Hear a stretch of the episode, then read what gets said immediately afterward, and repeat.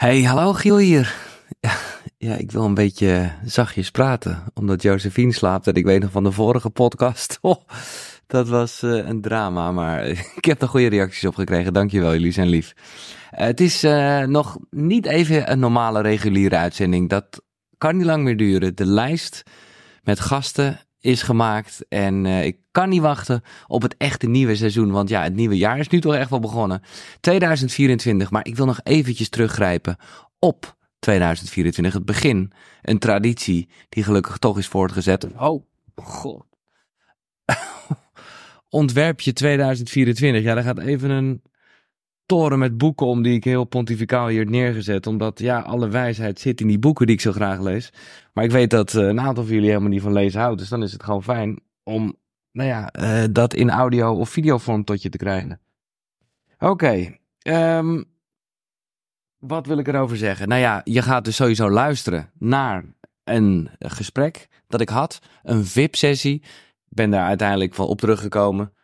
Omdat ik gewoon dacht, hey, Koekeroe is er voor iedereen. Uh, dus dat geldt voor uh, Niels Roemen. Hele mooie sessie had hij. Uh, Mark Schadenberg met een masterclass over slapen. En nou ja, de man die in de titel ziet staan, Maarten Oversier. Maar eerst ja, even die boeken, even die lessen. Ik ga ze niet alle dertig met je doornemen. Maar laat ik even voor de mensen die kijken, gewoon even daar de koppen kijken. Helemaal te gek. Swami, mooie sessie over Ayurveda. Faya Laurens koopt er binnenkort nog echt goed te spreken over haar boek. Dr. Juriaan. Oh ja, er staan hier twee op. Die zie, ik zie twee koppen die uiteindelijk er niet zijn geweest. Uh, dat is Casper van der Meulen en dat is Merel Teunis. En alle twee, goed nieuws. Ze zijn alle twee uh, ouder geworden. Ja, vader en moeder. Uh, niet van elkaar, overigens, voor de duidelijkheid. Maar uh, nou ja, dat is goed opgelost. Glenda Moon, uh, die verving echt Merel fantastisch met een sessie over human design. Ja, ik zeg sessies. ik merk dat ik zelf in mijn hoofd is het allemaal heel duidelijk. Ontwerpje 2024. Het was drie dagen of eigenlijk vier dagen lang. Het zijn in totaal 30 webinars, masterclasses. Ja, podcast kan je niet echt noemen. Er zit wel een beetje conversatie in, zoals je straks ook zit horen. Dat was echt meer een soort Q&A. Maar het is over het algemeen echt een les. Dus, hè, Marjolein Beretsen bijvoorbeeld verbindt met je spiritteam. Boah, gelijk een mooi holistisch begin. Milan Somers over kwantumcommunicatie. Uh, Christine Bijnen, haar boek komt eraan. Uh, Rutney Sluis, nou ja, uh, het event, daar nou, hebben we het nog wel een keer over. Dr. Jurian zei ik al, Tonja, oh, met de onvoorwaardelijke liefde. Uh, Bonnie Bessem en Irina Vilders, nou, dat was voor mij wel een mystiek momentje. hun sessie op de zaterdagochtend, wow. die ga ik zeker zelf nog even een keer herbeleven. Willem Glaudemans natuurlijk, met een formule. Even kijken of ik nog ergens hier in de computer heb staan. Ja, als je hem ziet, word je helemaal kriegelig. Ik zal hem even voorlezen. CR is P keer I uh, en dat levert weer Co plus A en dat levert weer Ma op. Ja, het klinkt nu heel cryptisch. De mensen die erbij waren, die voelen me helemaal. Um, het was namelijk gewoon best wel uh, overzichtelijk. Uh, maar het ging wel over de wet van creatie. Edwin Selei, Tijn Tauber, Poel, dat, uh, die heeft veel losgemaakt. Robert Bridgman, Roy Martina, ja, ik ga ze toch allemaal opnoemen. Baptiste Paap over remote viewing. Waar we allemaal, uh, die in ieder geval live meekijken, echt zoiets hadden van, oké, waar gaat het over? Hebben we allemaal hetzelfde in ons hoofd? Fijn, kan je checken. Jan Geurts. Misschien dat ik die ook nog wel hier op de feed gooi, want dat was ook een gesprek, een Q&A. Jan houdt niet zo van lezingen en daar zaten een paar dingen in. Oh, nou, er komt nu een mailtje binnen uh, of de e-book zal online staan. Ja, nou, dit is, dit is echt de klantenservice in optima forma. Want voor de duidelijkheid, laat ik even het rijtje afmaken. Vera Helleman, Marjolein, uh, Marja, Loderichs, I am, uh, Meerman, Marieke van Meijeren en Hans-Peter Roel. En dan vergeet ik nog even, maar while we're speaking, nou ja, moeten die nog komen. De drie van de extra zondag, Richard Telet, David de Kok en Els van Stijn. 30 lessen. En die 30 lessen, die kan je dus terugzien, terugluisteren. Je hebt de e-books of eigenlijk de pdf's, de slides zeg maar erbij. En als je het premium pakket neemt, nog eens een keer 26 extra lessen. Ja, het is echt een bibliotheek die je voor eeuwig tot je hebt. En ja, dat is, dat is goud. Ja, dat is echt. Ik heb voor jou als luisteraar van Koekeroe, want dat ben je, want dat doe je nu, heb ik nog wel even iets tofs. Ik heb een code, die moet ik nog even verzinnen. Uh, maar die ga je horen na de man, ik heb zijn naam al genoemd, die hier, uh, nou ja, zeg ik heel trots, als eerste zat. Ja, bestaansrecht. Het boek was net uit. Ik was getipt door een koekeroekie en toen kwam Robert Bridgman er nog bovenop. En ik dacht, oké. En eigenlijk ongeveer in de week van release had ik hem te gast. Het werd een fascinerend gesprek. Wat vervolgens weer andere mensen gehoord hebben. En nou ja, er ging een bal rollen. Uh, en, en Maarten is sky high ontploft. En logisch, want in een moeilijke tijd uh, gaf hij, en ook mij in ieder geval persoonlijk, heel veel rust. Van, oh, daar komt die onrust vandaan. Hè, dat, dat, dat ligt niet echt aan mijn eigen ziel, of ja, nou, hoe moet je dat zeggen? Dat zit in mijn voorouders. Daar kom ik vandaan, zo ben ik gebakken. Ja, het is fascinerend en, um, nou ja, ook wel, ja, rustgevend enigszins. Al kan je ook heel onrustig worden van het volgende gesprek. Dat realiseer ik me. Maar het is fantastisch. Uh, Maarten uh, introduceert zichzelf even, want dat vroeg ik aan hem. Uh, wie is Maarten Overzier en hoe is het met hem gegaan sinds de verschijning van bestaansrecht? Hè hè, wat leuk om jou weer eens een keer te zien, Maarten. Tenminste, ik zie een hoop voorbij schieten. maar het is eigenlijk geen enkele keer meer dat ik je, nou ja, nog steeds niet levende lijven, want dit is een verbinding. Maar laat ik het zo zeggen, we hebben weer even contact. Ja, zeker. Heel leuk. Ja, dat is echt top. Ik, ik, Wederzijds genoegen. Wat zeg je, sorry? Wederzijds genoegen. Ja, oké, top. Nee, het is grappig, want uh, zodra je dan even iemands mailadres gaat opzoeken, zie je gelijk eventjes de historie en mensen die jou tipt. En dan was echt een of andere guy die jou al had getipt. Toen kwam uh, Robert Bridgman, moet ik ook uh, toegeven, die zegt, jongen, er komt een boek uit, moet je lezen. Nou, ik hou van lezen. Het boek was voor mij ook echt, en ik hoop, uh, want ik weet uh, nogmaals dat heel veel mensen, nou ja, die zijn niet zo van het lezen, die houden meer van dit bijvoorbeeld. Ja, het is voor mij echt een soort rustpuntje geweest in, um, ja, dat je denkt, oké, maar daar komt dus een bepaald soort onrust vandaan. Ik ben gewoon een kind van mijn ouders en mijn ouders van die ouders. En, de, en het is natuurlijk allemaal logisch. Je voelt dat hè, als je denkt aan Els van Stijn, die ook zeker nog hier een talk gaat geven. Volgende week zondag is dat. De, het familiesysteem. Nou, eigenlijk sluit dat allemaal goed aan op jouw boek. Als ik hem nu zo voor me hou, dan voelt het als een heel klein boekje. Maar dat komt omdat het iets, iets heel speciaals is. Nou ja, daar gaan we het straks over hebben. Uh, bestaansrecht. Um, ja, ik ga jou straks het woord geven en dan gaan, dan weet ik nu al, Maarten, superveel vragen komen. Maar eerst eventjes, hoe, hoe gaat het met je, Maarten? Ja, Um, nou ja, om gelijk ter zake te komen. Ik, uh, het, het, gaat uh, goed, maar ik ben wel aardig overspoeld, uh, zeg maar, door alle belangstelling die is, met name sinds het uitkomen van het boek over ja. Ja. En dat is, ja, is, is, bijna een way of living aan het worden. Ja. Om daarmee te om dat in banen te leiden en om de aandacht goed te verdelen. En dat is best wel een uitdaging. Ja. Maar ik natuurlijk super gaaf dat dit zo loopt allemaal. Nee, het is goed. Het is, het is fantastisch wat je, nou ja, met dat boek en ook gewoon met, met dingen als dit en uh, lezingen en mooie dingen die jij doet, dat, het kan geven. Want, nou ja, ik denk dat ik niet de enige ben, dat zal jij dagelijks aan de lopende band inmiddels horen, dat mensen ineens zo voelen van, oh ja, nou fijn. Uh, dan weten we tenminste een beetje waar het vandaan komt. Ja, ja, dat is ook wel uh, de realisatie dat ik heel veel momenten tijdens al die jaren buffelen gehad heb en, uh, en zeker ook wel tijdens mijn bezoeken aan die reservaten bij de Indianen. Ja. Dat ik zo vaak momenten heb gehad dat ik dacht van wow, dit zijn zulke gouden momenten. Dat zou ik wel aan de wereld willen laten zien. Alleen, ik zat er alleen maar alleen met een gore koffie meestal erbij. en, en, en, nu eigenlijk verzamelt het zich en concentreert het zich op een bizarre manier, waardoor het allemaal ineens een, een, een weg vindt. Nou, dus dat is heel bijzonder ja. dat zo.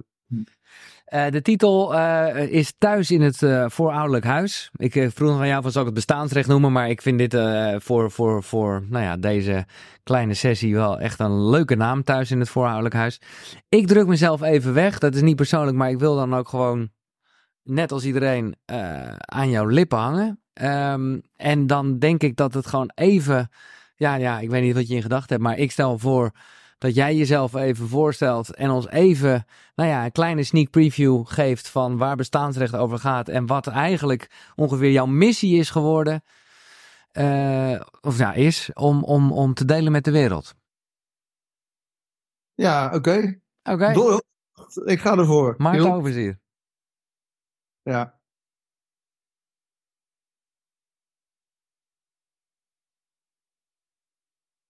Ik uh, krijg net een berichtje dat Giel die moet de muziek nog uitzetten. Voordat ik begin.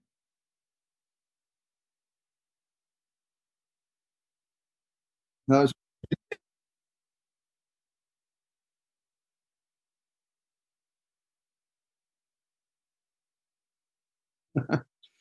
Hey, goed, uh, wat, uh, nou ja, wat mijn boek betreft. Ik, ik gaf net. Begin ik al of niet trouwens? Ik gaf net een, uh, een voorzegje dat ik gedurende een lange tijd bezig geweest ben, natuurlijk, met het werk wat ik nu uh, al een tijd doe.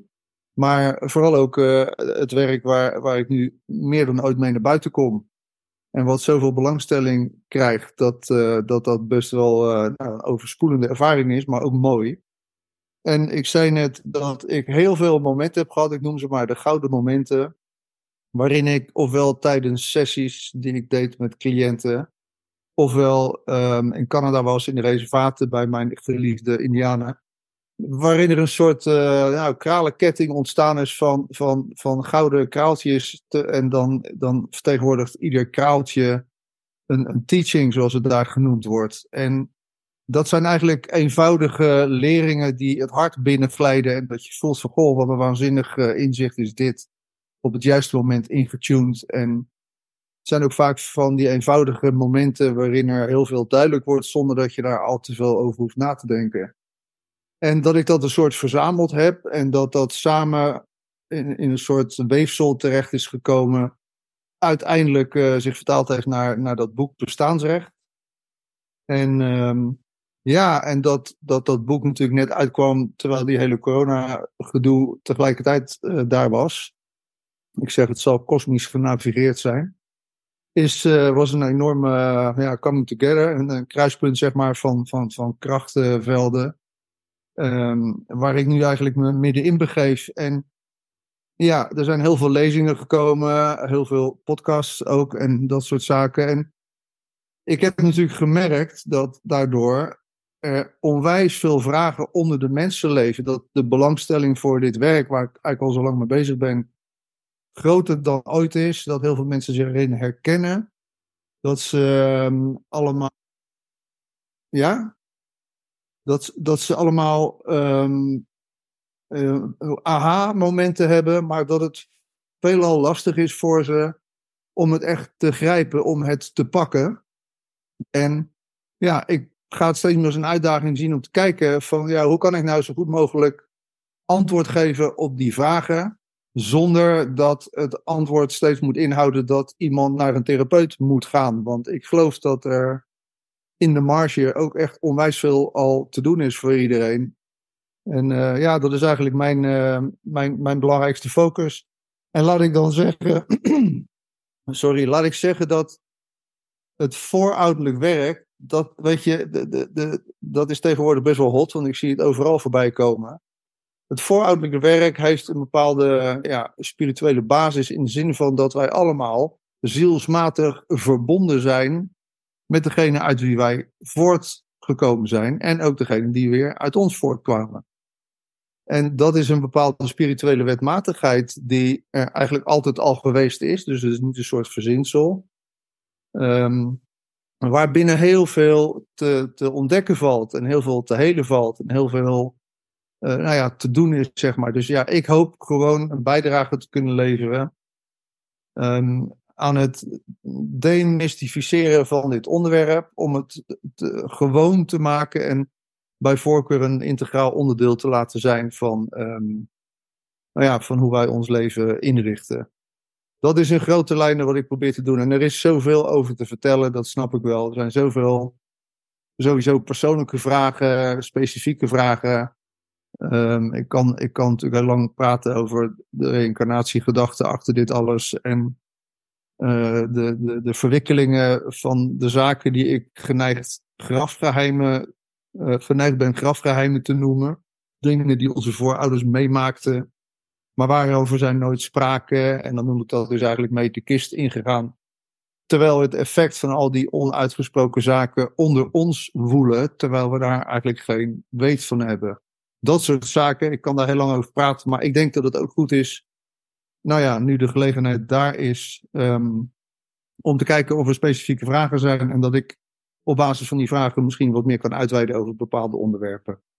Zo, ik denk dat dit een, een redelijke intro is. Kijk, mag ik zelf een vraag stellen waar, waar ik me gewoon afvraag over, uh, nou ja, Kijk, bij mezelf heeft het dan persoonlijk wel het een en ander veranderd. Maar denk jij dat op het moment dat, laat ik maar het even heel groot zeggen, de hele wereld hier kennis van heeft. En gewoon weten van oké, het ligt gewoon aan oorlogen die geweest zijn. Dat zit nog ergens uh, onverwerkt. Ga, wat, wat, wat voor een verandering gaat dat teweeg brengen, denk jij? Je bedoelt als daar meer besef over komt? Ja. Ja, nou kijk, ik zie het zo hè, van eh, als, als ik, ik, ben, ik, ik geloof dat dit een bepaalde wetmatigheid is die achter ons leven gewoon altijd bestaat. Mhm. Dus dit, dit, is niet voor een bepaalde groepering mensen van toepassing, het is voor iedereen van toepassing. Ja. We komen allemaal uit die papa en die mama voort. En uh, nou, de wereld staat op zijn kop, uh, dat is duidelijk. En uh, ja, er zijn ook gewoon uh, invloeden die er baat bij hebben dat wij hier geen bewustzijn over hebben. Nee, oké, okay, maar dat is iets. Nou ja, ik ben blij dat je het zegt. Of althans, ik ben normaal niet blij, want ik, vind, ik hou er niet van. Maar het is wel wat ik zelf. Ja, ik wil gewoon er niet hele, hele conspiracy dingen op nahouden. Maar ergens voel ik wel aan alles. En dat geldt nou eenmaal voor ja, bepaalde instanties. En gewoon, hoe zeg je dat? Gewoon, uh, nou ja. Ja, daar zijn een hoop mensen misschien wel bij gebaat dat dit allemaal niet verandert. Nou, dat bedoel ik. En ik hoef het ook niet in de conspiracyhoek te zetten of wat dan ook. Hoewel het ook goed is dat dingen onthuld worden. Ja. Daar gaat deze tijd over. Dus, dus het is voor diezelfde invloeden natuurlijk ook interessant op het moment dat er gelijk een oordeel aan zit. Ja. Maar okay, je vroeg net wat interessants. Nou, oké, okay, als, laat ik zo zeggen, op basis van mijn praktijkervaring kan ik zeggen dat mensen, ik noem ze maar even cliënten, die opnieuw in verbinding treden met hun voorouders, waarmee ik bedoel dat ze voorheen te maken hebben gehad met opa's en oma's enzovoort, die in een veroordeling zijn achtergebleven, dat, dat die mensen energetisch en dus ook fysiek, emotioneel in een ontwrichting terechtkomen. Ja. En die natuurwet die zit achter ons. En op het moment dat die verbinding weer gemaakt wordt, wat is het gemiddeld genomen het gevolg? Dat mensen autonomer worden, meer op zichzelf staan, uh, en zich niet zo makkelijk meer van alles laten aanleunen. Dus ja. ofwel gaan hun natuurlijke autoriteit weer. Ja, ja. ja. Nou ja, wat, wat, wat Els zo mooi zegt in haar familiesystemen, mm. Fontijnen verhaal. Het stroomt allemaal weer, want je staat gewoon, je staat er gewoon lekker in. Uh, ja, tuurlijk. Maar goed, oké, okay, dat is natuurlijk een, een, een theorie. En, die, en dat, dat onderschrijf ik overigens. Mm -hmm. Ik zet ze in die zin in een wat grotere context, denk ik, omdat ja. er daar een belangrijke rol in speelt. En ook het doorleven of het doorwerken van voorouderlijk trauma best wel indrukwekkend is. Ik bedoel, ik ga wel echt ook in de emoties en in de fysieke sensaties en dergelijke van die opa en van die oma ja, enzovoort. Ja, ja. Maar hoe dan ook, het, uiteindelijk klopt het gewoon wat je zegt. Als die verbindingen weer vermaakt wordt, dan zouden de Indianen zeggen, dan wordt het weefsel van de menselijke schepping weer, komt weer intact. Ja. ja en daar is uh, ja, een hoop voor te zeggen. Ja, er komen een hoop vragen binnen. Mag ik gewoon uh, losgaan of onderbreek ik ja. dan niet? Nee, precies. Um, wat kun je of wat moet je met de grafgeheimen van je voorouders als je er niet achter kunt komen in je familie? Dat vraagt Motat. Ja, dus dat is uh, een, een, een bekende vraag. Nou, ik hoop dat ik hem goed kan beantwoorden, want de vraag die gesteld wordt, die hoor ik ontzettend vaak. Het is belangrijk te beseffen dat wanneer dingen je niet verteld zijn, om welke reden dan ook, dat dat niet betekent dat je daardoor niet in kunt klikken op wat er um, verstopt is geraakt. Nee. Dus het is een mindfuck, dat is wat ik wil zeggen. Het is een mindfuck te veronderstellen dat als het je niet verteld is, kan je het ook niet weten. Nee. Dus deze hoop ik voor iedereen. Ja, heel dit is echt, dit is de, misschien wel de essentie eigenlijk van heel bestaansrecht. Want ik snap het ook en je wil gewoon gelijk, uh, hey, gewoon een soort, ja, zoals we eenmaal gewoon in het kopje zijn opgegroeid van, hè, gewoon de facts, datum, tijd. Uh, uh, ja, maar nou, zegt, dat is het. We zijn zo bovenmatig rationeel getraind, gebodybuild, ja. dat wij daar allerlei conclusies aan verbinden enzovoort. Uh, dus dit op de eerste plaats, dankzij de vraag van deze persoon. Het is niet noodzakelijk dat het je verteld is om te snappen wat zich heeft afgespeeld. Alle informatie is voorhanden, maar wel in een iets diepere afstemming, die eigenlijk inhoudt dat je wat meer uit je kop komt. Ja. En in wat iets diepere uh, Nou, uh, bewustzijn. Kijk, de grap is namelijk is dat hij nog een vervolgvraag stelt, een paar chats later. Kan het gevoel van tekort te maken hebben met voorouderlijk trauma? Dan denk ik, ja, dan eigenlijk voel je het dus ook al. Als je een gevoel ervaart van tekort, en daar bedoel ik mee dat het een thema is. Hè? Ik bedoel, je kan een keer uh, op een goede dag ergens iets tekort komen. Ja. Maar als het een thema is, dan heeft het per definitie met je voorouders te maken. Altijd. Ja. En ik wil niet zeggen met allemaal, maar in ieder geval één in het bijzonder. En tekort is duidelijk een oorlogsdingetje. Uh, dus dat betekent dat degene, dat is bijvoorbeeld een grootmoeder die in haar tijd, in die tijd, of misschien een overgrootmoeder, letterlijk met tekorten gemaakt heeft, waardoor er misschien wel een babytje dood gegaan is. Of er misschien dit of dat gebeurd is. En dat zijn thema's die heel diep ingriffen, waar zij geen uiting over heeft kunnen geven, omdat ze dat heel diep zichzelf aangerekend heeft. Mm -hmm. En op een gegeven moment gaat zich dat dan vertalen in de opvolgende generaties. Uh, nou ja, als zodanig, maar dan in een nieuw, in een nieuw uh, speelveld. Ja, en nog eventjes wat, wat, wat, wat extra laagjes erbovenop van dingen die dan aan de hand zijn. He, dat kan, he, zoals wij nu in de verte ja. met een oorlog. En dan is er weer een andere onrust. En dan, nou ja, he, voor de mensen die nog naar de kerk gaan. dat, uh, dat, zit, dat, dat, het stapelt zich dan op en het uh, transformeert een beetje. Um, Dennis die vraagt zich af, in jouw ervaring, hoeveel generaties kan trauma teruggaan? Ja, het is een grote vraag. Ja. Ja, uiteindelijk gaat trauma natuurlijk heel ver terug. Maar mijn werk uh, heeft me geleerd dat je niet veel verder terug hoeft te gaan uh, dan uh, de generatie van je opa en oma en je overgrootouders. Mm -hmm. Afhankelijk van de leeftijd. Ik zie het ongeveer zo, om het een klein beetje logisch uit te leggen, dat de Tweede Wereldoorlog dermate impactvol geweest is voor praktisch iedereen die ermee te maken heeft gehad omdat zich in een korte tijd heel gecomprimeerd veel ellende heeft afgespeeld, waar heel veel mensen in terecht zijn gekomen. En dat dat natuurlijkerwijs voor een mens niet te verhapstukken is, niet nee. te verwerken nee. is. Nee, gewoon Dus echt zoals wij de grote trauma's kennen, gewoon dingen niet eens meer weten, omdat je de hersenen het gewoon geblokt hebben, omdat het zo heftig was. Ja, dat zijn overlevingsmechanismen, maar ook Ja. hier geldt natuurlijk dat wat er te weten valt in het onbewust altijd opgeslagen is. Ja, precies. Dus dat is ook weer belangrijk om te snappen. En dat dus de, de, de periode van de oorlog ongeveer in combinatie met de invloed van de kerk, want die twee gaan altijd samen op, Ja, vaak de grote boosdoener is. En dan moeten we ook nog af van het idee, daar werd bij ons niet over gesproken, want dat gebeurde nogal eens in die tijd. Op het Mhm. moment dat het doorklinkt door de generaties heen, dan is de kans groot juist dat de dingen eh, aan dat licht wi- willen komen. Ja. Dus de generatie van opa en oma, overgrootouders, daar ga je de grootste eh, vis vangen, zeg maar. ja, ja, ja.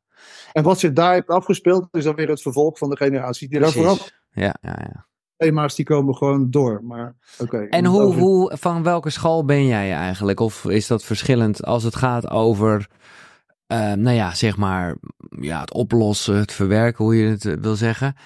Dan, dan, ik merk een beetje dat er, ja, een soort, bijna een soort twee scholen zijn. Ik weet niet of dat zo is, maar in mijn gedachten. Namelijk de ene van, oké, een soort energetisch banden doorknippen, chik, chik, weg. Hè, dus gewoon dat we daar een soort ceremonie van maken, of hoe je dat ook doet. Of juist gewoon, of ja, ik weet niet of dat gewoon is. Of eh, ja, gewoon voelen dat het zo is, weten dat het zo is. En juist dan omdat je dat onderkent, nou ja, oké, eh, ja, daar dan overheen stappen. Maar wel wetende dat het er is, snap je? Het zijn een beetje twee.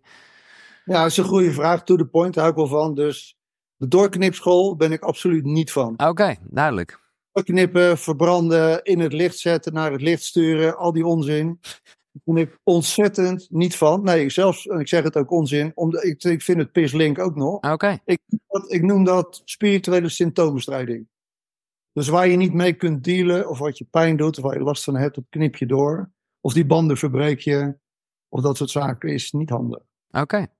Maar er zijn best, eh, nou ja, de eerlijkheid gebieden zeggen. Ik heb ook wel mensen een podium gegeven die, nou ja, wel van die school waren. Kijk, ik ben altijd, hè, dat is de basis van Koekeroe, niet wat je moet doen en wat je kan doen. En ja, als dat bij mensen helpt, dan vind ik het interessant en dan heb ik het erover. Maar ik vind jou, ik hou er Ja. ook van. Jij bent er wel heel duidelijk in eh, dat je het ook gevaarlijk vindt eigenlijk.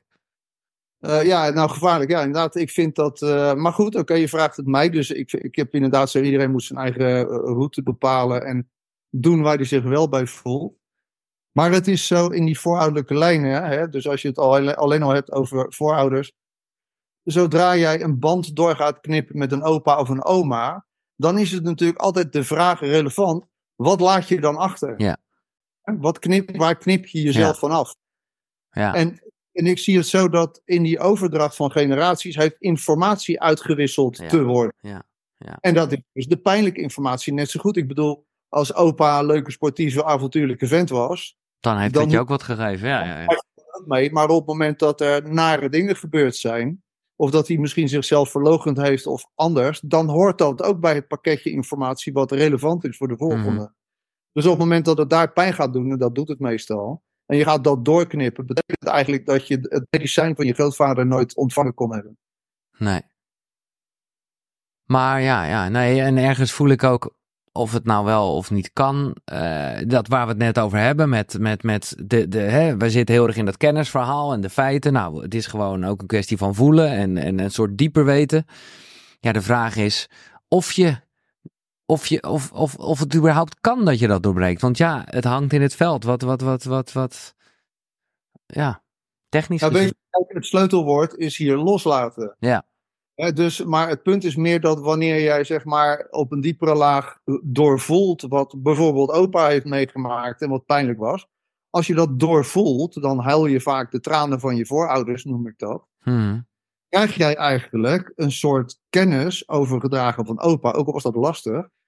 En dan is het gevolg automatisch, natuurwetmatig, loslaten. Ja. Dus dan hoef je ook niks weg te sturen, je hoeft ook niks in het licht te zetten, je hoeft ook geen toeters en bellen erbij te halen. Dan is er een, gewoon een natuurwet die in werking treedt en die zorgt ervoor dat het goed is. Ja, ik moet zeggen, hier eh, komt een hoop los van allemaal mensen die toch ineens. Oeh, eh, Ja, dat mag. Hè? nee, maar dat vind ik ook leuk. Daarom, eh, Ja. eh, ja, zo gaat het even die kant op. Hier bijvoorbeeld van iemand die zegt: ja, maar als je niet mag doorknippen, mag je dan wel teruggeven aan de vorige generatie? Ja, maar wat zou je willen teruggeven? Dat is meer de vraag, weet je. Wat wil je teruggeven? Kijk, het gaat er meer om, dat zei ik net al, iedere grootouder, en dan bedoel ik maar eerst maar even twee opa's, twee oma's. Iedere voorouder heeft medicine voor het nageslacht. Ja, Medicine is een levenskwaliteit of een bepaald potentieel. ja, Maar het is wel vaak zo dat oma haar medicine niet in pure vorm heeft kunnen overdragen, omdat er te veel pijn en shit omheen is ja, opgebouwd. ja, ja. En dat, dan, dan lijkt het alsof er heel veel verdriet of heel veel frustratie of heel veel haat of angst of weet ik wat overgedragen is. Nee, het gaat er gewoon om dat wat er heeft te gebeuren is dat de essentie van oma overgedragen heeft te worden naar de volgende generatie. En dat is, eh, dat is op best wel overzichtelijk. Alleen op het moment dat je alles terug gaat geven, dan is de vraag alleen maar relevant. Ja, maar heeft in dat uitwisseltraject oma nou haar wezenlijke informatie kunnen overdragen? Mhm, En als dat gebeurt, dan is eigenlijk alles oké, maar dat voel je dan van binnen. Ja. En dat kenmerkt zich doordat je een bepaalde liefde voelt voor die grootvader of die grootmoeder. Ook al vond je het aanvankelijk eh onbegrijpelijk. ja, precies. En daar, nee, ik vind het ook mooi dat jij het medicine noemt, omdat je daarvan ook wel weet van, hey, het is, eh, het is gewoon helemaal eh, niet per definitie, of eigenlijk misschien wel per definitie niet lekker of fijn. Maar er zit gewoon iets helends in, een, een, een, een les, iets waar je wat mee kan. Ja, kijk, en het is natuurlijk zo dat zodra jij besluit te incarneren, dat uiteindelijk doe je dat zelf vanuit je ziel, dan kies je natuurlijk ook met een bepaald bewustzijn voor een bepaald familiesysteem waar thema's bestaan. Hè? En, de, en de keuze die daar gemaakt wordt op die zielsniveaus, die is, die is niet alleen allemaal afgestemd op alles wat leuk, leuk, lief en aardig is. Nee, zitten ook de pijnlijke zaken en uitdagingen in die jij uiteindelijk zelf nodig hebt, omdat je die opgelopen hebt, zelf ook uit eerdere levens. ja, dus op het moment dat jij denkt, ja, dat is me te shit of te waardeloos of wat dan ook, ik ga daar licht heen sturen of dat terug, stuur ik terug, dan ben je in feite je zielengang aan het blokkeren. ja, ja, precies. Je fuck de boel en niet zoals het bedoeld is. Wat dan aan zich later ook wel weer blijkbaar wel de bedoeling was. eh, of zo, weet je wel. Kijk, dat is een, op een soort metaniveau gaat altijd alles goed. Op het moment dat je een, een, een, een ritueel of ceremonie doet, of ik weet niet wat, een doorbreeksysteem met een opa of een oma, terwijl dat medicijn niet overgedragen is, dan gaan die zielen nooit weg. Nee. Nee die gaan uh, even de andere kant op en die komen een week later via de achterdeur weer binnen. Ja. Omdat zij, dat gebeurt trouwens ook met ons en onze kinderen, voor de duidelijkheid. Dus het is een overdrachtssysteem, daar draait het eigenlijk om. Nou ja, daarmee geef je gelijk antwoord op een goede vraag van Carla. Uh, werkt het doorvoelen en loslaten van voorouderlijk trauma ook door op het welzijn van mijn kinderen? Absoluut. Absoluut. Ook al zijn ze volwassen. Als je voor hun hoeft te doen, is het absoluut ja. ja. Maar andersom dan komt ook de vraag binnen. Of je het moet willen. Ja, maar goed, de vraag, ik zal me gewoon even om, onbekleurd voorlezen. Hoe zorg ik ervoor dat mijn eigen shit niet wordt overgedragen op mijn kleinkinderen? Ja, nou kijk, je moet ook niet te veel willen proberen dat dwangmatig te voorkomen. Want je moet een kind ook zijn pijn gunnen. Ja, nee, maar echt, hè, dat is het een beetje. Uh, ja. Die kiezen daar op een bepaald niveau ook voor. Maar ik snap die vraag natuurlijk heus wel. Ja. Maar uiteindelijk is het zo. Je moet zo zien dat wat je vader of je moeder niet konden uitwerken, waar ze mee vast bleven zitten of wat ook. Dat wordt overgedragen op de, op de volgende generatie. Dus kinderen die zijn daar altijd voor bedoeld, om het even praktisch te maken om vaders en moeders te spiegelen op die delen die ze zelf niet aan willen gaan. Nee. Nou, dat merk ik nu hoor. Ik ben, uh, uh, je bent, er ook in. Ja. ben zeven weken vader en uh, ik heb nog nooit zoveel spiegels gezien. Ik kan mezelf er echt om haten hier en daar, als ik eerlijk ben. nee, maar echt. Want dan denk ik toch helemaal van, oh, met koekeroe en dan weet ik toch het werkt. En, en ineens komt er een soort ongeduld en ook onmacht. En, en, en ja, Weet je wel, een baby die kan eigenlijk maar één ding en dat is stil zijn of huilen. Uh, en nu zeg ik het, uh, nu chargeer ik het hoor. Ik, ik, ben, ik ben intens gelukkig, maar ik, ik, ik word ook. Nou, er wordt een hoop aangeraakt. Uh, juist ja, misschien wel omdat er geen taal aan te pas komt. Het is mooi wat je zegt, vind ik. Zeker dat je dat inbrengt. Je moet het zo zien, hè? daar waar jij zelf geen kind kon zijn, daar waar het dan ook echt heftige kost was, zeg maar. Mm Kind gaat dat aan jou spiegelen. Ja. Vandaar dat bepaalde mensen absoluut niet tegen kinderen kunnen, omdat ze in feite herinnerd worden aan, aan hun eigen kindpijn. Hmm. En dat is allemaal uitlegbaar. Het is alleen mooi voor zowel het kind als de ouder te beseffen dat die zielen, en ook die van die kinderen, in feite jou dat komen aanreiken. Ja. Maar op het moment dat je je ouderlijke autoriteit inzet, wat nogal eens gebeurt natuurlijk, zeker in de generatie van ouders, opa's en oma's, om die kinderen pas op de plaats te laten maken, ja, dan gaat het pijnstuk zich weer uh, inkapselen. En Voor de gaat volgende. Weer ja, ja, ja. Dan gaat de druk naar het licht gaan lopen sturen. Maar zolang je niet snapt waar het vandaan komt, is dat een, is een never-ending story. Ja. Even kijken. To the point, zeg. Hè? Ja, het is, het is, ik moet zeggen, we gaan, we gaan, we gaan diep en sharp. En ik zie ook echt, ik zie ook echt berichten van mensen die zeggen van... Wauw, wat is dit voor een eye-opener gesprek. Ja, precies. Rotterdam. Lekker dan. um, even kijken, wat is deze vraag? Ik lees hem gewoon even voor, maar hij klinkt wat wollig. In welke mate heb je als ziel de taak om lessen uit je vorige leven in een huidig leven op te lossen? En in welke mate is het de taak van de ziel een familielid uit een bepaald leven om lessen voor een andere ziel op te lossen? Ik snap hem niet zelf, maar ik hoop jij wel. Nou, ik zal even kijken. Dus het tweede deel is, uh, heb ik nog het meest heldere, helder van de vraag. Uiteindelijk is het nooit de verantwoordelijkheid van iemand om de, om de pijn van een ander op te lossen. Nee. Dan moet er voorop staan. Op het moment dat je die neiging hebt, dan is het aannemelijk dat je je verantwoordelijk voelt voor die pijn van die ander. En die verantwoordelijkheid is niet uit de lucht komen vallen. Daar ligt een bepaald uh, verinnerlijk schuldgevoel aan ten grondslag. Dus uiteindelijk is het dan beter om te ontdekken waar het pijn is gaan doen, in plaats van dat je vast gaat lopen Ja. in het willen weten van de wereld van iemand anders. Ja. Maar is, is, is even een uh, ineens, want jij zegt met dat schuldgevoel en ik denk, ja, maar dat hebben we toch allemaal? En vervolgens denk ik, ja, dat hebben we allemaal, maar dat is eigenlijk niet oké. Als we het hebben, en ik heb wel vaker gezegd, voor mij is het niet echt een streven, want ik hou er ook onwijs van alle shit, om eerlijk te zijn. Maar als we het hebben over verlichting, is dat dan niet eigenlijk gewoon geen schuldgevoel hebben? Is dat het niet er gewoon al? Ja, dat, dat dan uh, chargeer je, maar dat zou je Ja. zo kunnen. Het is, natuurlijk, het is natuurlijk in de wereld van, van de, nou, de, in ieder geval de religieuze wereld, maar ook de wetenschap en de financiële wereld, is schuld een businessmodel, Ja.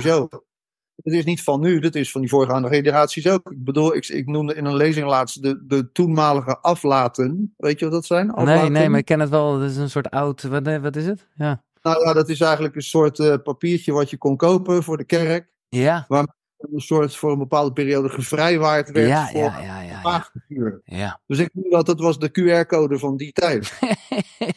ja. Dus, dat is, maar dat meen ik nog serieus ja, ook. ik snap het. het is, ik lach erom, maar als een boer met kiesbaan. Ja, oké. Goed op, op, op schuld, of laten we zeggen bepaalde organisaties. Maar er zit natuurlijk heel veel verinnerlijkt schuld in ons systeem. En dat richt zich bij de een heel erg op een broertje, bij de ander op een zusje, bij de ander op een vader of een moeder en de ander op de hele wereld.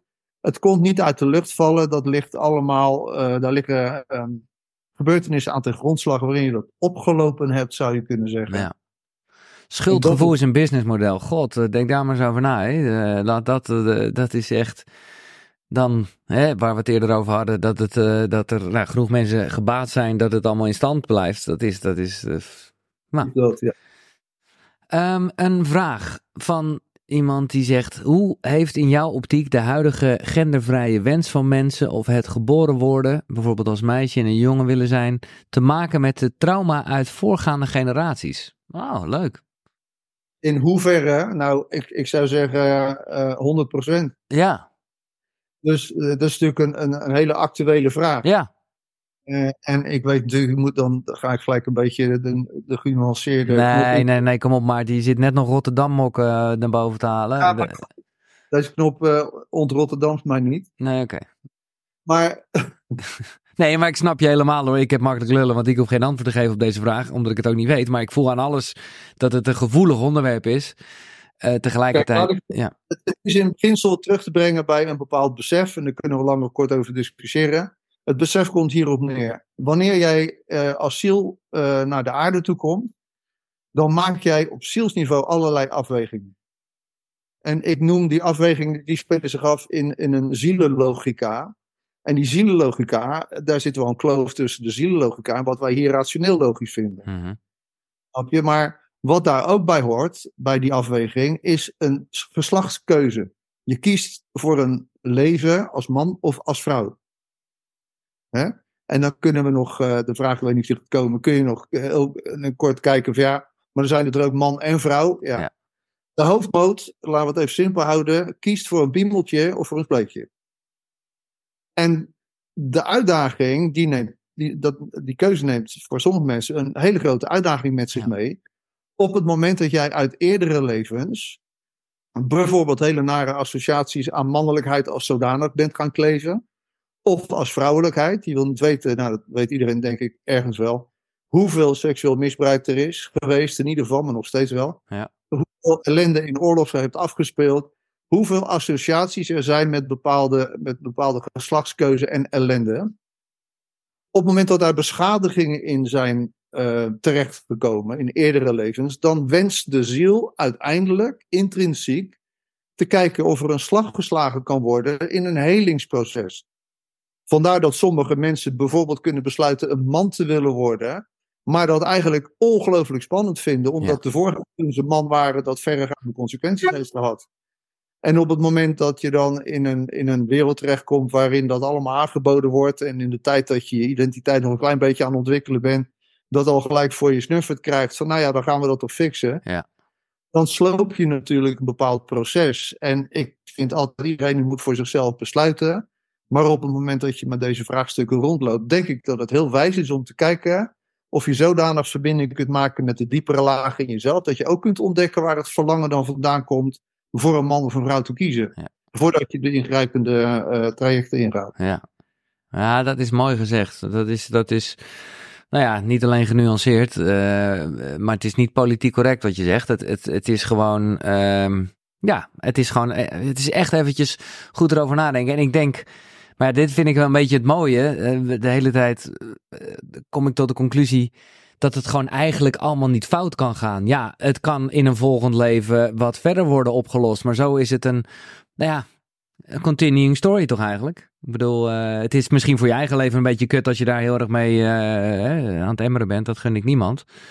Uh, maar ja, dat, dat, dan, dan kiest een ziel er weer voor, zeg ik even in jouw zielenlogica, om dat in een leven daarna nou ja, uh, niet zozeer op te lossen. Ik weet niet of alles opgelost moet worden, maar weer van te leren. Kijk, het is natuurlijk belangrijk te benadrukken dat dat wat ik hierover vertel niet een bepaalde theorie is die ik ontwikkeld heb. Het is de, de, de vertaalslag van praktijkervaring. Ja. Binnen het praktijkwerk vertellen mensen uiteindelijk zelf hoe de vork in stil zit. Ja. Dus dat is belangrijk te benadrukken. En dan krijg je eigenlijk dit verhaal. Dus ik herinner mij bijvoorbeeld, omdat het toch een actueel onderwerp is, dat ik een aantal jaar geleden met een uh, meisje gewerkt heb die uh, nou, per se een jongen wilde zijn. Laat ik het maar even heel simpel zeggen. Ja. En, en nou, die, die, die zat al, uh, laten we zeggen, in allerlei voortrajecten. En die moest alleen op de gepaste leeftijd wachten nog. Maar die is toch hier aan de gang gegaan uiteindelijk. En um, met haar moeder hebben we. Maar haar moeder die heeft ernstig seksueel misbruik meegemaakt in haar eigen jonge jaren. En dat wat er dan logisch aan is, hoewel dat natuurlijk pijnlijk is, is dat er op een gegeven moment een vertaalslag gemaakt werd voor deze jonge dame ook. Vrouwelijkheid betekent ellende. Hè? Dat, dan moet ik nog aan mijn leven beginnen. En ik wil die ellende niet, maar in feite was dat een projectie van de ellende die zij energetisch overgedragen had gekregen van haar eigen moeder. Ja. Toen die moeder aan haar seksueel misbruikpijn heeft gewerkt en deze meid begon te beseffen dat zij eigenlijk een herkansing kreeg uit naam van haar moeder om vrouwelijkheid weer te kunnen omarmen. Dan was het klaar, of klaar. Nee, maar ging, liep het anders, ja, ja. Goh, interessant zeg. Alan en die verhalen zijn het onderzoeken waard. Ja. Nog dan dat ik het constant uitleg, maar dat is wat ik wel heel erg graag zou mee willen geven. Ja. En is dan wat ik zag, en, en uh, ik ben zelf ook zo, je wil gewoon weten, oké, maar hè, mensen willen bam, bam, bam, dat snel even doen. Uh, hè, wat laat het los. Dat heb je al een paar keer gezegd en ik, en ik voel hem wel. Maar wat is de essentie van dat loslaten? Hoe, ja, hoe kan je het? Kijk, het is meer zo dat, dat loslaten een soort eindproduct is van een proces wat je doorlopen hebt. Op fysiek, uh, mentaal, emotioneel, spiritueel niveau. En uh, ja, het is inderdaad traumawerk. En het trauma wat je achterlaat, dat kenmerkt zich door iets wat onachtergebleven is. Mm -hmm. Wiel draait niet meer. Dat is gaan stagneren. Er is een dissociatie opgetreden. Dus zodra jij verder leeft en ontwikkelt en gaat en reist enzovoort, terwijl er nog wezenlijke zaken achterblijven, dan betekent het gewoon dat je het niet hebt kunnen loslaten. Nee. Omdat het te pijnlijk was. Dus dat gaat zich blijven manifesteren naar het nu. Ja. En op het moment dat zaken verwerkt kunnen worden, houdt verwerking in. Ja, ja dat... dan laat het vanzelf los. Ik zie echt dat voorbeeld van je, zoals jij het nu schetst, met iets aan je wiel blijft hangen.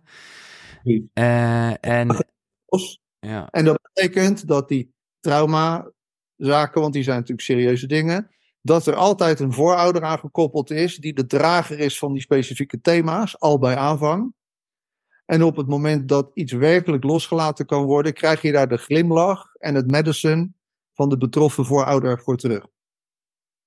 Ja. En dat is de Indiaanse wijsheid, want dat zijn oerpotentiëlen die jou helpen je uniciteit weer terug te vinden. En dat is nou net waar die machten en krachten van willen dat we daar niks mee doen. Nee, precies. Maar nou, als we dan even een beetje teruggaan naar, naar, naar nou ja, de stammen waar jij geweest bent of over gelezen hebt. Of in ieder geval daar waar, nou ja, ik altijd wel een beeld van heb van, oh, hoe puur uh, wordt daar geleefd en, en gewoon echt ook gevoeld. En is het zo, ik bedoel, kennen ze daar ja, toch ook het begrip trauma. Ik bedoel eigenlijk te zeggen, is, is, is, is het dat niet sowieso een feit? Ja, want ik, ik wil het ook niet romantiseren. Kijk, of zij trauma kennen, man, die volken zijn de meest getraumatiseerde volken ter wereld. Ja. Ook gepakt, zullen we maar zeggen, aangepakt, omdat zij bij uitstek natuurlijk de, de, de wisdom keepers zijn. Ja. Vragen nog werkelijk de oorspronkelijke instructies van hoe hier op aarde te leven. En als de programma's afgedraaid worden van een andere orde, weten ze daar ook wel van, ja, die moeten er het eerst staan. Ja. Die moeten opdood gemaakt worden. Maar ik ben daar geweest en dat wil ook niet alles zeggen. Hè. Dat ik spreek mijn, mijn persoonlijke ervaring. Maar ik heb wel gemerkt dat die teachings van, die, van nou ja, de dingen waar ik nu ook over deel, die worden daar gewoon nog levend bewaard door de mensen. En hier in, in, in de westerse cultuur is alles op wetenschap en ratio gebaseerd. Ja. En dat is een slooptraject. Want ja, daar wordt maar een klein deel van het hele feestje aangehaald. Hè? Dat is alleen het fysieke stuk. Ik wil zeggen, het is een hele beperkte manier van kijken. Ik bedoel, niks mis met wetenschap. Ik love it. Uh, maar als dat, als dat Als dat het hele spectrum is, dan mis je, mis je nogal wat, ja. Ja. Ehm, als koorden knippen niet helpend is, hoe kan je dan zonder therapeut je voorouderlijn helen? Wat kan je wel zelf doen? Voorafgaand aan het loslaten. Ja, mensen willen aan de slag, Maarten. Die denken, godsamme. En nu, Ja, nee, maar heel goed. Ja. Dus, dus twee dingen op basis van deze vragen. Op het moment dat jij vraagt van wat kan je zelf doen, moet je je afvragen of dat een thema is. Dat je geneigd bent zelf altijd de dingen op te moeten of willen lossen. Dus dat betekent dat je thuis nooit gehoord bent en dat je niet gezien werd. En dat er altijd iemand in jouw buurt was die belangrijker was dan jij, waardoor jij leerde allemaal je eigen dingetjes te doen.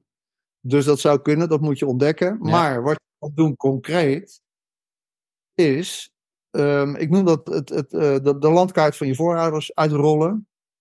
En dan vooral intunen op die gebeurtenissen waar niet over gesproken mocht of kon worden. Waar jij van voelt van oei, daar heeft zich iets afgespeeld. En niemand wilde dat er over gesproken werd. En, en daar liggen de, de goudklompjes. Ja. Dus er zit een, een muur omheen of een waas omheen enzovoort. En daar moet je zijn. En als je er wel van weet, dus dat betekent altijd in concreto de schaamtevolle gebeurtenissen, de overleden kindjes, eh, de, de oma's of de opaatjes die bang waren om in de hel terecht te kwamen, of die heel erg afstand hielden, of die bepaald gedrag vertoonden waar je bepaalde rare vermoedens over hebt. Die zaken moet je ter sprake brengen. Daar moet je, moet je vaak ook een bepaald loyaliteitssysteem eigenlijk doorbreken. ja. Maar wat bedoel je met ter sprake brengen? Nou, dat betekent dat, ik noem altijd zo van, dat is ook voor de mensen die hier naar luisteren, een tip. Als je hier serieus mee aan de gang wil, zonder dat je daar een therapeut voor in wil schakelen, wat ik, je over, dat, wat ik iedereen kan aanraden, dan moet je zorgen dat je een vriend of een vriendin hebt, of een broer of een zus, iemand waar je je gewoon oké mee voelt. En je doet een kaars aan, ik zeg altijd gekscherend, neem een biertje en een borrelnootje, maar in ieder geval maak een sfeer. maak een sfeer en vraag jouw kameraad, ga mij moeilijke vragen stellen over mijn familie. Vet. En dan heeft daar informatie over te zijn. Oma overleed toen ze 40 was. Wat is er met haar gebeurd? Opa eh, is eh, gescheiden of Ja. is naar de kant van de wereld gegaan. Daar is zus gebeurd. Daar. Vraag er eens op door. Ja. Wat zou voor oma de aanleiding geweest kunnen zijn dat ze toen besloot met de buurvrouw of buurman verder te gaan? Ja, oké, maar daar zeg maar, ga je dan ook een beetje filosoferen? Want, want wat eerder al gezegd werd, en dat snap ik heel erg. Ja, soms weet je het gewoon echt niet. Is het een soort zwart gat? Dan hebben we het weer even puur over de kennis. Hè, over de feiten die eh, verteld zijn, maar vaak dus niet verteld zijn. Maar voel ik daar ook een beetje dat je, nou ja, hè, zoals ik eh, zelf bijvoorbeeld een keer een, een, regressie heb meegemaakt. Een sessie waarbij ik gewoon maar een beetje moest gaan praten. En om eerlijk te zijn, ik wist niet of ik het aan het verzinnen was. Maar als ik het aan het verzinnen was, waar kwam het dan vandaan? En wat verzon ik dan? Dus hè, zo liep ik leeg. En heb ik daarin Nee, wel dit- veel gevoeld. Maar dit bedoel ik niet hoor. Ik, ik, ik zeg niet hier dat ik mensen aanspoor om regressiesessies te doen. Nee, nee, nee, oké. Dat, dat niet. Nee, nee, dat is van een andere orde, vind ik. Nee, ik wil mensen aansporen om moeilijke vragen te stellen die emoties oproepen. Ja. En daar waar pijn, angst, schaamte, schande, schuld zit. Nee, maar ik bedoel even, oké, dus, die, dus ik heb een sessie met een goede vriend of eh, misschien eh, met mijn broer. En eh, nou, die stelt. En op een gegeven moment komen de vragen over mijn opa en oma. Dat ik zeg, ja, daar werd al wat vragen over gedaan. Ik weet het dus niet. Ik weet dat. Ja. Dan komen we terug bij een van de eerste vragen. Als jij dat blijft herhalen, heb ik iedere keer te zeggen: jij denkt dat je het niet weet, dus je bent in een geloofssysteem gaan Ja, zitten wat ja. zo dominant is, Ja. dat jouw hele bovenkamer, je hele nee, precies. eh, in, in, in de... Ja.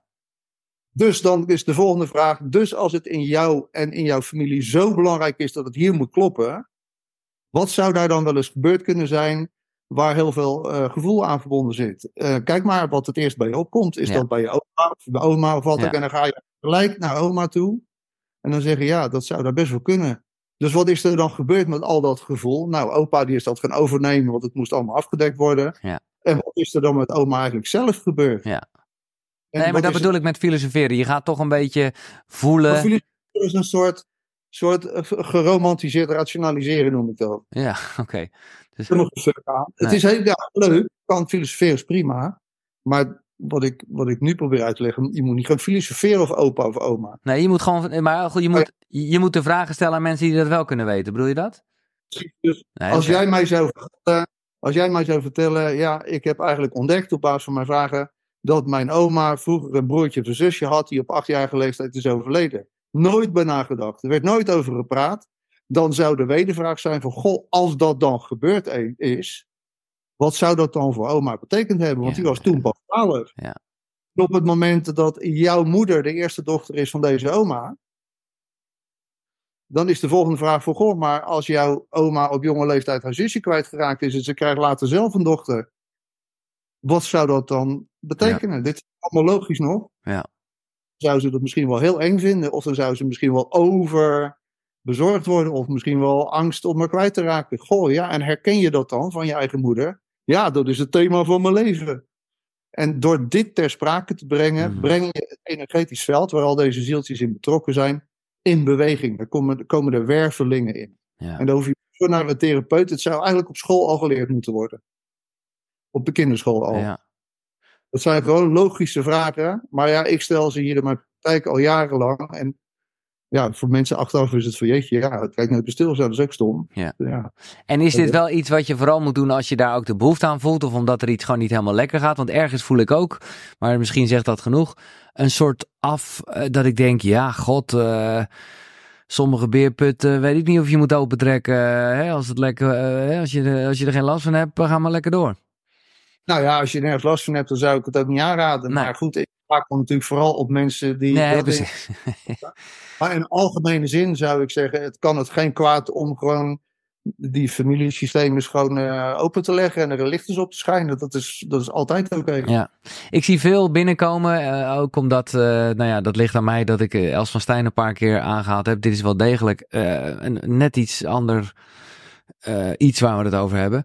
Maar ik zag adoptie al langskomen en nu vraagt Arno, als je nu geen kinderen krijgt, kan je dan ook geen voorouderlijke trauma's doorgeven? Ook niet aan je bonuskinderen?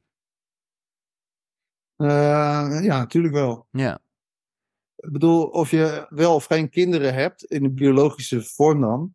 Jij hebt altijd mensen om je heen. Je hebt altijd vrienden, Nee, een precies. partner, Ja. adoptie, ja, mensen die aan het hart gaan, eh, weet ik niet wat allemaal. Dus eh, weet je, dat zijn allemaal energetische interacties en uitwisselingen van in- informatie. Nee, dus eh, eigenlijk, wel- en dat is ook waar, waar, eh, waar, waar de familiesystemen heel erg puur en alleen gaan over die families. Nou ja, daar is wat, er zit een belang in met het doorgeven van trauma's, letterlijk, die in je lijf gaan zitten en je dus ook weer doorgeeft aan je kind. Maar jij zegt ook, gewoon überhaupt in mensen in je omgeving, ja, geef je dingen door. Ja, want dat is hoe het leven in elkaar zit. Ja. Ik bedoel, we zijn al hier om elkaar te spiegelen.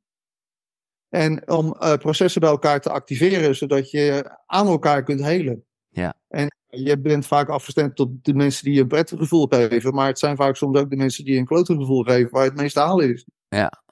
Die halen ook dingen bij je naar boven natuurlijk. Dus dat is gewoon de menselijke interactie. Ja, En de ene die woont op zichzelf, en de andere die heeft constant mensen om zich heen. Dus je bent ook nog gewoon altijd op een unieke plek in het leven. ja, En dat arrangeer je uiteindelijk zelf. ja. En ik stipte dat net even aan en toen voelde ik wel een beetje vuur. eh, dus ik vind het leuk om daar even op door te gaan. Toen ik het even had over regressie. Daarvan voel ik van oké, dat is wel even serious business. Dat, dat, dat moet je wel eventjes wat professioneler aanpakken met, met experts. Hoe, hoe sta je daarin? Ja, ik vind het eh, een lastige vraag. Ik begrijp hem wel. Maar weet je, kijk, het, het, het, het, begrip regressie is zo'n containerbegrip geworden Ja. inmiddels. Oké, Dat de indruk wekt dat dat overal hetzelfde gaat. Maar er wordt ook ontzettend veel geëxperimenteerd. En, en eh, geluld. nou ja, ja, precies. Dus er gebeuren ook dingen waarvan ik zou zeggen, nou, Jezus zegt, moet dat zo? Ja. Dus dat ja, vind ik ook wel lastig om te zeggen. Ik wil niemand nee, nee. kwetsen. Nee. Maar op het moment dat je dus de diepere eh, verhalen betreedt, dus de innerlijke gebieden in het onderbewuste, dan is dat wel goed om iemand naast je te hebben die weet hoe de hazen lopen in die wereld. Ja, Ja. dat is Ja. zeggen. Iemand heeft nog even, vind ik een mooie, over, over waar we het net hadden. Wij zijn één grote familie. Ja, dat eh, is natuurlijk ook zeker zo. Eh, ja. En, eh, oh, dit vind ik een leuke. Eh, Nou, daar heb ik zelf nog nooit over nagedacht. Uh, ik ben benieuwd. Uh, Esther, die wil weten, kan je dit ook doorgeven aan dieren? Mijn hond en paard. Nou, absoluut. Hè? Ja? Kijk, het is, uh, ja, ja. Ja. Het is zo dat, nou ja, het is het onderzoeken waard, maar de meeste mensen zullen het wel herkennen. Hè? Dat je niet wil weten hoeveel mensen een poes of een hond of eventueel een paard nemen als een filling up. Hè? Ja, een, ja, eh, ja. Ja, ja, zo ja. zeg maar van iets wat ze diep gemist hebben. En op het moment dat dat gebeurt, komt er een soort energetische uitwisseling, waarbij de dieren vaak een spons worden van de emoties van Ja. degene. Ja, Projecteren ze op, op, op degene die ze in feite uh, geen verwerkingsproces hebben losgelaten. En dieren die hebben die thema's helemaal niet zoals wij die hebben. Hè. Nee. Die, die, je wordt nooit een betere versie van zichzelf. Nee. Je, hoeft nooit, nooit de persoonlijkheidstraining te doen om een betere hond te worden. ja. Zijn zoals ze zijn, dus die nemen heel veel over van hun baasjes. Wat dus waar we super dankbaar, dankbaar voor moeten zijn, want eh, jij noemde het dan een spons. eh, die, eh, ja. Je kunt er wel dankbaar voor zijn, maar het is voor de dieren soms ook prettig als een baasje ook wel zijn ding aangaat. ja. zijn als, als, als het afvoerputje, zeg maar. Nee, dat is ook wel mooi. Dat heb je ook gelijk in. Het zijn niet een soort tools die je maar even gebruikt om een beetje rustig te worden. Die krijgen vaak allerlei aandoeningen enzovoort. Eh, ja, mensen ook wel. Maar Ja, ja, ja. Ik- ik durf te beweren dat de hoofdmoot van wat die dieren allemaal mankeren gewoon manifestaties zijn van de emoties die op hun geprojecteerd zijn door nou ja, het gezin of de mensen waar ze leven. Nee. Oké, eventjes een ingewikkelde specifieke case. En dat wil ik eigenlijk voor mij, vermijden, maar eh, dit is een lange app en ik ben benieuwd. Ik hoor wat je zegt, Maarten, over voorouderlijke trauma's. Ik eh, ben geadopteerd uit Korea en ik weet dat mijn biologisch Koreaanse moeder een traumatische jeugd heeft gehad. Globaal weet ik wat er is gebeurd, maar ik weet niet hoe het exacte verhaal. En vanwege het cultuurverschil en taalbarrière kan ik hier niet met haar over praten. En ze willen er ook niet echt over praten. Ik heb wel eens eh, aan mijn Koreaanse zusje gevraagd of ze hier toch nog eens over in gesprek kan gaan met mijn biologische moeder. Maar zij geeft aan dat mijn moeder er echt niet over wil praten. Ja, eigenlijk is het toch een beetje herhaling van zitten, bedenk ik me nu. Maar goed, wat kan ik hier in deze situatie aan doen, is de vraag. En mooi dat je het deelt, hè? Het is, eh, die, ik kan natuurlijk heel goed die vraag begrijpen. Het is belangrijk te beseffen dat wanneer jij aan jezelf gaat werken of met je klachten aan de gang gaat, dat je niet per se afhankelijk bent van de medewerking van een familielid. Ja. Hè, Je kunt je afstemmen innerlijk op de belevingswereld van je moeder in de periode waarin zij zwanger geraakt is. Dat is een tijdsbeeld waarin zij onder bepaalde omstandigheden was, bestond enzovoort. Ja. Ehm, ja, op het moment dat jij zeg maar in die fase in mama terechtkomt, we weten allemaal hoe het werkt, dan is het belangrijk ook eerst te beseffen dat je dat met een bepaald bewustzijn doet. Maar dat je in de gedurende de negen maanden van de zwangerschap symbiotisch bent met je moeder. Ja. Dus dat betekent dat je alle ervaringen, alle gevoelens, gemoedstoestanden enzovoort, die die periode domineren bij mama, die ga je als een spons opzuigen. Ja. Waardoor er altijd een bepaalde eh, ja, associatie verbinding blijft eh, met, met je moeder. Ook al ben jij eenmaal geboren naar een ander werelddeel gegaan. Dus dat is een kinddeel, zou je kunnen zeggen, wat feitelijk nog steeds energetisch met mama verbonden blijft. En het is heel belangrijk dat dat kinddeel terugkomt naar degene die je nu bent. En daarvoor heb je te, te snappen, ja, hoe zeg je dat? Te snappen, te Ja. doorleven wat mama in die tijd meemaakte. Hoe heet zij? eh, mijn grote vriendin eh, Anna Verwaal. Ja, Ook daarover. Ja. Over die dingen. Dan gaat spreken Anna en ik precies dezelfde taal. ja, Dus het is heel belangrijk te beseffen dat je die fase hebt doorgemaakt. En dat je dan dus nog energie van je moeder en mama in haar familiesysteem. Hè, waardoor het allemaal niet door kon gaan, die zwangerschap. tja. Ehm dan krijg je dan een soort gratis mee. Dus dan kan je nu volwassen man of vrouw zijn. Met deze geschiedenis. Terwijl je deze energie nog met je meedraagt allemaal. Ja. Gaat in vogelvlucht, maar... Nee, nou ja, ik, wil, ik zit gelijk eventjes te kijken. Ik moet er nog, we zijn eh, lekker aan het lullen, maar ik wil gewoon nog even vooral even een linkje eh, op de actiepagina zetten. Ehm, dus doe- ga even niet op zoek, wacht op dat linkje, komt er zo in. Eh, en dat is een linkje naar het boek. Hè, eh, de bestaansrecht, want ik merk dat heel veel mensen toch misschien voor het eerst van hun leven wel weer eh, willen gaan lezen, omdat ze denken, oké, hier moet ik echt meer van weten. Nou, dan heb je ik nieuws. Precies, dat wilde ik zeggen. Ehm, dat is het mooie. Eh, dit is namelijk geen boek. Dit is ook geen sigarendoosje. Dit is een hele mooie uitgebrachte. Ja, je hebt bij mij recent opgestuurd. Een, een, een, een, ja, een luisterboek. Het staat hier op een stick. Um, ja, het wordt hier ook, en dat ben ik helemaal met eens, een, een, een luisteravontuur dat soms klinkt als een spannend filmscenario en het wereldbeeld van de luisteraar kan transformeren. Vervlochten met verslagleggingen van cliënten die hun opzienbarende herstelverhalen vertellen, hè, dat is uit jouw praktijk voor de duidelijkheid, legt Maarten uit hoe onze onvoltooide geschiedenis onvoorbiddelijk doorzijpelt naar het heden. Onze voorouders, die niet zelden stierven met vele grafgeheimen, hebben hun laatste woord nog niet uitgesproken. Als het uitzicht stopt, begint het inzicht. Nou, dat zijn echt mooie, maar hele rake woorden ook. Die, uh, nou ja, die, en, en, en ja, ik vind het mooi. Dit is nog vrij recent, toch, dat dit luisterboek er is? Of uh, is dit er al lang? Er is veel vraag naar gekomen, dus we hebben er werk van gemaakt. En ik wilde het op een unieke manier doen door er nog een fysiek component aan te geven. Dus we hebben het op een USB uh, gezet. Dus het is niet te streamen en te storytellen. Nee. nee. Je bezit in een, in een fysieke vorm. En het is leuk om te vertellen dat iedereen die een bijdrage aan het boek heeft geleverd in de vorm van een voorwoord of een aanbeveling, ja. haar eigen tekst heeft ingesproken. Duitsen Kroes, Herman de Blijker. Ja, Marcel... vet. Amador. Dus het is een onwijs levend boek geworden. Het is een hele andere ervaring dan dat je het boek leest. Dat is ja. ook mooi, maar... Nee, maar dat snap ik. Uh, en daar zit ook nog eens een keer, um, dat heb ik nog niet gedaan eigenlijk, uh, maar een, een, een code bij, een QR-code, maar dan een goede. Uh, om te gaan naar een YouTube-kanaal. Oh.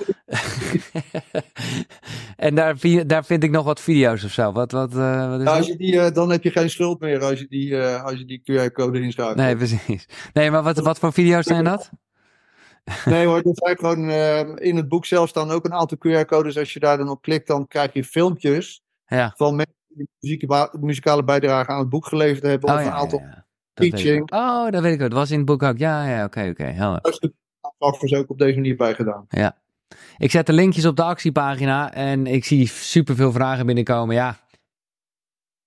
Ja, uh, Maarten Overzier, hij is te bereiken. Hij uh, doet uh, ook wel veel, of nou niet zo heel veel, ik vind te weinig. Maar je, je gaat ook nog wel het land in. En hier en daar doe je nog eens een podcastje. Ja, laten wij, laten wij gewoon in het veld zetten voor onszelf, Maarten, dat wij elkaar ergens dit jaar nog een keer in levende lijven gaan ontmoeten. Uh, al dan niet met een microfoon en een camera, maar ik, ja, ik ben super blij dat je even een uurtje de tijd wilde doen. Ik wist, ik weet dat je gewoon niet zo'n fan van online bent. Um, ja, ik vond het super leuk om te doen en ik ik voel me altijd een beetje bezwaard, want ik snap al die vragen zo goed. Het houdt mensen zo bezig. Ja. Ik hoop gewoon dat ik met deze korte Q&A zeg maar toch uh, ja, iets heb kunnen achterlaten. Ik ja. vind het mooi. Nou, dat denk ik wel. En ik vind het ook leuk dat je bij sommige mensen ook weer wat onrust hebt veroorzaakt. Zo van, oh god. Uh, maar ook vooral inzicht hebt gegeven, daar gaat het om. Ja. Het hoeft niet allemaal comfortabel te zijn. Um, dankjewel Maarten. Heel graag gedaan joh. Hartstikke leuk. Take care en uh, we spreken elkaar. Oké. Okay. Oké. Okay. Ja, prachtig event. Dat is in het veld gezet. Ergens dit jaar uh, gaan we hem nog live spreken. Maar uh, nou, dit was denk ik toch ook wel uh, voor nu eventjes weer fijn om dingen van hem te horen. Als je het eerste gesprek niet gehoord hebt, ja, dan raad ik je aan dat je eigenlijk andersom moet doen. Maar om dat nog eens te checken, want dat gaat echt uitvoerig over bestaansrecht. Ik heb hier het luisterboek in mijn hand, waarover we het net hadden. Uh, ja, check dat. En um, ik ben heel benieuwd wat dat heeft losgemaakt bij je. Laat dat onder in de reacties. Ook met dat doorknippen en zo. Want ik weet dat sommige mensen ook wel weer van die school zijn. We hebben het ook nog later in het webinar erover gehad. Ah, fijn. Jij kan het allemaal terugzien. En ik zou een code verzinnen. Nou, ik vind hem niet echt uh, moeilijk. Hè? De talk van Maarten was. Hoe was hij ook weer helemaal origineel? Bestaansrecht. Nee, ja, zo heet het boek. Thuis in het voorouderlijk huis. Voorhuis. Dan weet ik gewoon zeker dat iedereen het goed schrijft. Voorhuis. Dat is de code die je kan invullen bij het afrekenen op koekeroe.nl slash webshop. Uh, daar, of nou, doe weet je, dan, dan weet je nooit wat er staat, want er kunnen ook leuke andere gekke dingen zijn. Nee, ga naar koekeroe.nl slash ontwerp 2024. Dat blijft voor altijd. Zoals je het ook altijd kan terugluisteren. Daar kan je namelijk ook inloggen als je al toegang hebt. Met de code, en vergeet dat niet, voorhuis krijg je nu op alle drie de pakketten 85 euro korting. Gewoon, wat je luisteraar bent. Koekeroe.nl slash ontwerp 2024. Dit was Koekeroe, tot de volgende, zonnegroet. Hoi.